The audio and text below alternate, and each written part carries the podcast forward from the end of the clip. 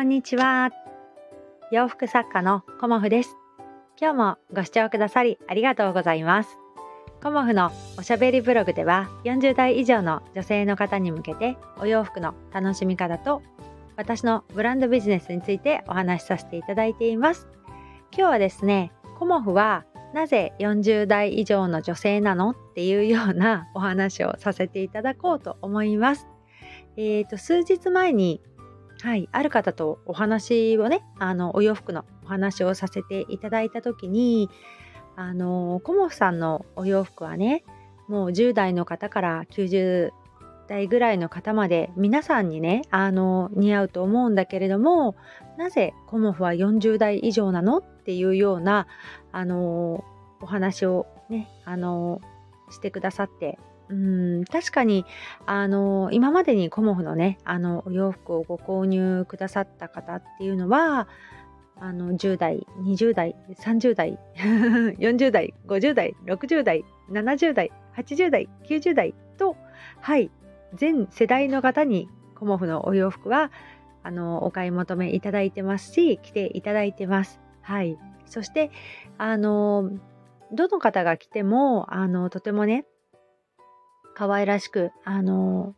この年代だから似合ってないとか、この年代だから似合うっていうことは、もちろん私自身もないなっていうふうに感じていますし、あの、どの方もね、あの、可愛らしく、そして素敵に、あの、コモフのお洋服は着ていただいてるんですが、じゃあなぜ40代？っていうね、40代以上っていうところに私が、あの、こう、コンセプトですよね。としてあのこう歌っているかっていうとまあ、あの私ブランディングをあの学びに行った時にやっぱりあのブランディングの基本っていうのが、まあ、どんな方に何をご提供できますかっていうことだと思うんですよね。うん、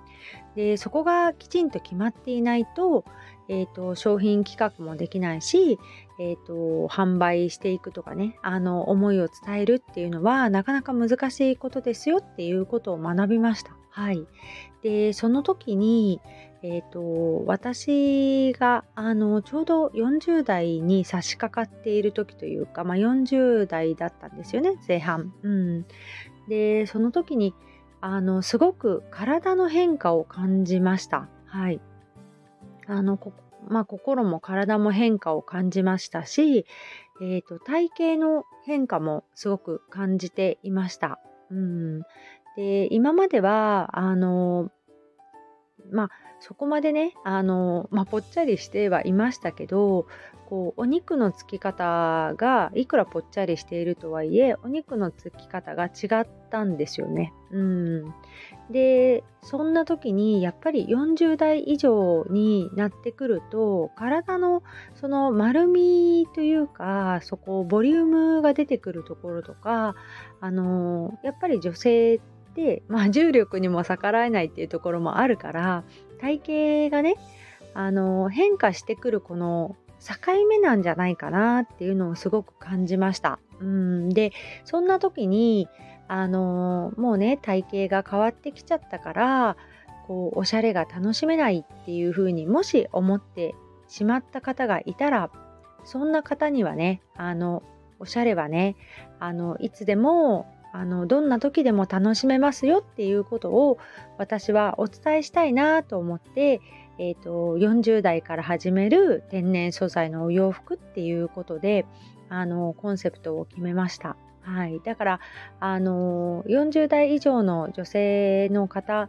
ていうような限定したねあの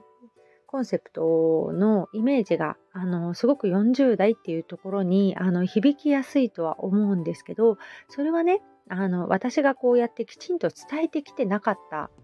からだなっていうふうに改めて反省もしましたしこういろんなことをねあのもっともっとコモフは伝えていきたいなっていうふうにも思いました。うん、でおしゃれっていうのはあのもう何て言うのかなその方が着たい服を着たらいいと私は思っています。でまああのお電話でお話しさせていただいたその方もあのいろいろお聞かせくださったんですけどなんかあの、売り場のねワンフロアが全部50代60代ターゲットのようなあの面白みのないと言ったら申し訳ないですけど地味なねお洋服がずらーっと並んでるのよっていうようなお話をくださってこんな中から私は選ばないといけないのかしら？みたいなまあ言い方はそんな言い方ではなかったですけどあのやっぱりこうねあの40代50代のイメージがあのちょっと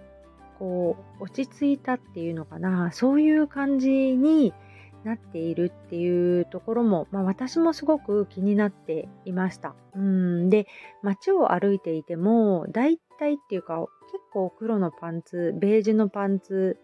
グレーのパンツっていうものを履かれている方がいて、まあ、多いですよね。で基本的に地味めなお色で統一されているっていう方はたくさん見かけるんですけど、まあ、そういう方はねあのダメとかいいとかっていうことじゃなくてそれを好んで多分着られてるので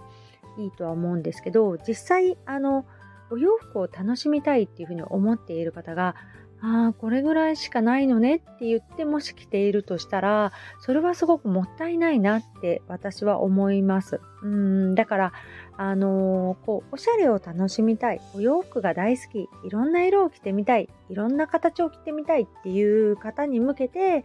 私は、あの、お洋服を、あの、作り続けていきたいし、お届けしたいなっていうふうに思っています。で、もう一つ、天然素材にこだわっているっていうところはやっぱり自分自身がこうお肌ねあの敏感になってきてるっていうことももちろんありますがいろんな方からあのお肌が乾燥して痒くなっちゃうとかねあの、まあ、以前のお客様でも50代になったら今まで平気だったのに急にねあのお肌が敏感になっちゃってっていうようなあのお声をあの1人2人ではなく結構ねたくさんあの聞くんですよね。うんで昨年もそのお洋服セミナーさせていただいた時にあのやっぱりこの摩擦によるあの乾燥で乾燥から、えーと、かゆみが生じてきてあのチクチクすることが敏感になっちゃったりね。そういうことをあのお洋服セミナーとかあの職味さんとさせていただいたあのコラボセミナーでもさせていただいたんですけどそういうところはやっぱりねあのこの時期ぐらいからすごく感じるんですよね。本当は汗をかいた時も乾燥しやすいんですけど汗がねかいてるから逆にね水分たっぷりなんじゃないかって思われがちなんですけど汗をかいてる時も実はね乾燥しがちなんですけど皆さんが感じるのって冬になってからなんですよね。この季節の変わり目。そうするとあのお肌がカサカサしてね、保湿剤たくさん塗らなきゃいけないんじゃないかとかそういうふうにあのまあ、感じられてケアされる方多いんですけどまずは保湿剤塗ることも大事なんだけどこの衣類の摩擦ですよねそれを最小限に抑えるっていうところもとっても大事になってくるんですよね。でやっぱり化学繊維の方があの静電気摩擦起きやすいのであのできれば直にね、うん、肌に当てるものに関してはこう天然素材を選ばれた方が私はいいんじゃないかなっていうことで、あのまあ、ご相談された時はそのようにお伝えしてますし自分自身はやっぱり極力あの肌に負担をかけないものうん、あの擦れないもの摩擦を感じないものということで天然素材ねあの私はあのこだわってお作りしてます。はい、で冬になってくるとどうしてもあの天然素材だけではこうねあの防寒ができないということで時々ねあのネックウォーマーだったりこうアウターだったりっていうものはちょっとモコモコしたあのまあ、アクリルとかウールとか、まあ、ウールは天然素材ですけどあのそういうものをあの混ざったものもお作りはしてますがあの直に肌に当てるものっていうのはできれば天然素材がいいのではないかなっていうふうに私は信じています。はい、なので考え方はあの人それぞれあるとは思うんですけど私は何だろうねあの天然素材があの一番肌にはいいかなっていうふうに思っているのでまあ、そういうものですよね。うん。あの、お好きな方、うん、あの、お肌をこう、ね、あの、いい状態で保っていたい方っていう方に向けてもお洋服はお作りしています。だから、あの、40代以上になって、はい、ご自身がこの体型の変化を感じられている方に、あの、体型の変化を、あの、受け入れてという、あの強いメッセージではなく体型が変わってもお洋服を楽しみましょうねっていうようなそんな気持ちを込めて、えーと、40代から始める天然素材のお洋服ということで私はそれをコンセプトにお作りさせていただいています。はい。まあね、そんな感じで、あの、冬のコモフ展にも、あの、ちょっとお洋服見てみたいとか、あの楽しんでみたいよとかね。あの鎌倉にちょっとぶらっと行きたいんだけどその前に夜はみたいな方ももちろんいらっしゃるのがすごくありがたいなと思っておりますので、えー、と11月12、13ですね。来週の、えー、と日曜日と月曜日コモフ展開催させていただきますので、えー、と JR 横須賀線北鎌倉駅ですね。もうあのー降りて30秒ぐらいで、あのギャラリーございますので、エニスさんの方にいらしていただけたらと思います。はい。そして、あのー、おとといかな？あのー、こう素敵な女性の配信者のカレンさんとコラボ配信をさせていただきました。収録ですね。はい。カレンさんともうなんか大笑いしたような話題もありまして、はい。とてもね、楽しくあのお話しさせていただきました。はい。他にもね、あのー、こう、いろんなお話をね、ざっくばらんにこれからもしていきたいななんて思っているんですが、なかなか私なんかコラボをするタイミングが